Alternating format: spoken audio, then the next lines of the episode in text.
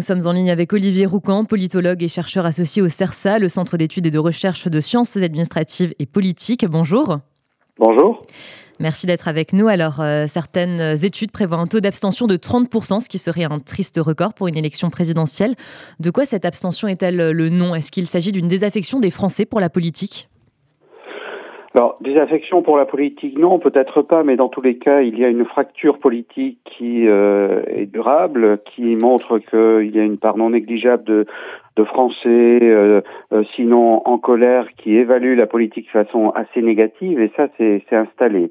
Et puis ensuite, il y a la conjoncture, et la conjoncture, c'est que nous sortons de, de deux années de, de, Covid qui a rendu quand même le, le, débat assez atone, et puis en plus, on a une campagne, euh, sans dire qu'elle est inexistante, qui a été très perturbée par l'Ukraine, et puis par la, la stratégie aussi du président sortant qui qui s'est décidé à faire campagne très tardivement. Donc tout ceci ajouté peut permettre de comprendre que parfois on trouve que la campagne n'est pas très bien évaluée, que l'intérêt est assez, euh, pour certains, je dirais, euh, fragile. Euh, voilà, donc on a on a un contexte vraiment particulier cette fois-ci. Alors traditionnellement, l'abstention était plutôt le fruit d'une certaine paresse d'aller voter. Est-ce qu'en 2002, on peut dire que l'abstention est plutôt protestataire? Alors, je ne sais pas si on peut dire, si on pouvait dire que, que l'abstention se réduisait à de la paresse. Il y avait déjà, euh, euh, en fonction des scrutins, euh, un éloignement en retrait, si ce n'est de la colère. cette fois-ci, parce que ce qui, ce qui, ce qui permet d'exprimer de la, la colère, c'est aussi un vote, un vote protestataire qualifié par certains populistes, etc.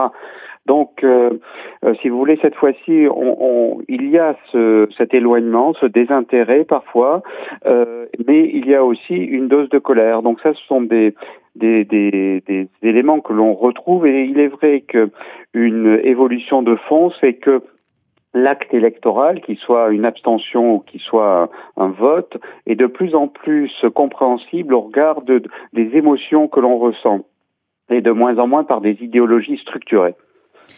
Alors à quel candidat pourrait finalement profiter cette abstention? Ah, bien difficile à dire parce que nous avons notamment vu euh, que euh, lors du scrutin des départementales et régionales, euh, l'abstention a pénalisé le, le Rassemblement national. D'autres fois, suivant le niveau, s'il est un peu plus faible, ça peut l'avantager. Donc tout dépend du niveau. ensuite, il faut regarder qui s'abstient le plus. On sait que ce sont les moins diplômés et les plus jeunes. Et voilà, en fonction du niveau, donc euh, ensuite on regarde sur euh, quel candidat se porte ce type de, de, population et on sait par exemple que Jean-Luc Mélenchon et Marine Le Pen ont un niveau de, de public plus jeune, notamment assez élevé. Donc s'ils s'abstiennent en, en masse, ils ne euh, traduisent pas leur leur, leur intention de vote en vote, alors ces candidats seront plus pénalisés qu'un Emmanuel Macron qui a une proportion de personnes de plus de 65 ans dont on sait qu'elles vont voter euh, seront donc plus pénalisées que le président sortant. Mais attention, tout dépend du, du niveau global de l'abstention.